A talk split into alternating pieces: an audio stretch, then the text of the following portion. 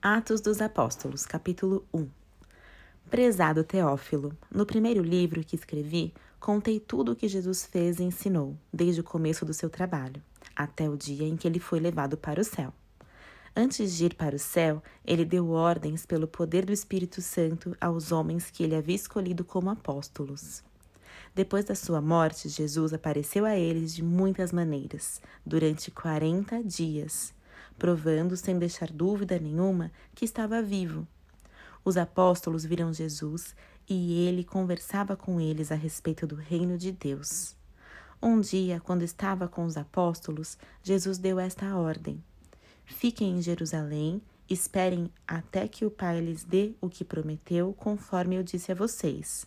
Pois, de fato, João batizou com água, mas daqui a poucos dias vocês serão batizados com o Espírito Santo até aqui. Fizemos a leitura do capítulo 1 até o versículo 5. E nesse trecho do texto de Atos, nós nos deparamos com a introdução, né, onde Lucas, pois foi Lucas que escreveu o livro de Atos, ele faz uma introdução ali, prezado Teófilo, porque ele está escrevendo esse, esse livro, esse texto para Teófilo. E é o segundo texto que Lucas escreve, né?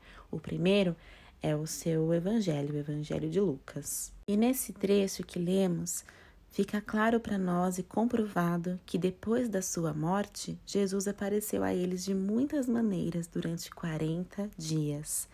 Portanto, Jesus de fato ressuscitou e apareceu para os seus apóstolos, né? E ele provou sem deixar dúvida nenhuma que ele estava vivo.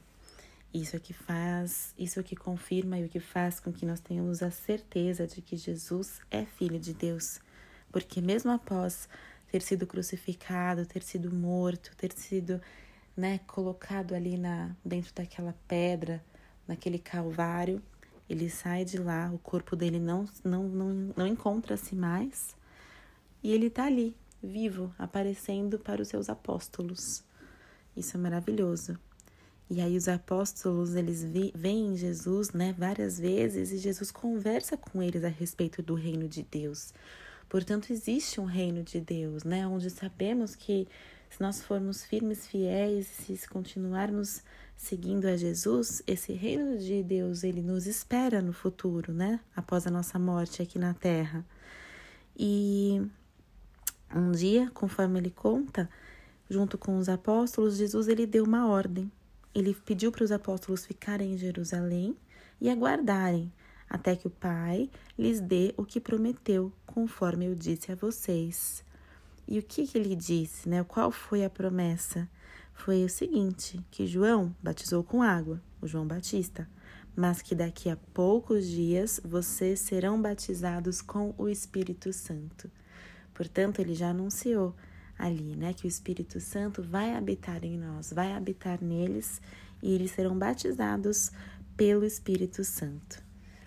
É, o Espírito Santo ele mora dentro de cada um de nós e ele é aquela vozinha, sabe quando a gente sabe o que é certo e o que é errado, que a gente está fazendo alguma coisa, que a gente tem alguma dúvida e dentro do nosso coração a gente sabe que aquilo está errado.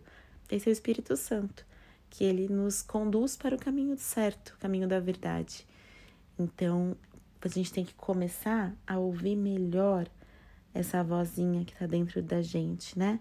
Comece a se perceber, comece a, a sentir, porque dentro da gente estão as respostas, né? Dentro da gente está a verdade. O que a gente precisa fazer é escutar, é ouvir, é dar voz para esse Espírito Santo, pois quando a gente crê em Jesus Cristo, quando a gente crê em Deus, os caminhos eles se abrem e é como se fosse uma, uma lanterna de luz que vai iluminando o nosso caminho e que a gente precisa estar atentos para enxergar, né, para ouvir essa voz do Espírito Santo dentro de nós.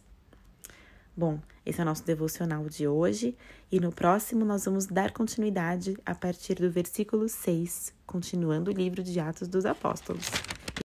Eu desejo a você que faça um dia maravilhoso cheio de fé, cheio de alegria, cheio de gratidão no seu coração. Não esqueça de orar, de agradecer a Deus e vamos em frente. Até a próxima. Um beijo.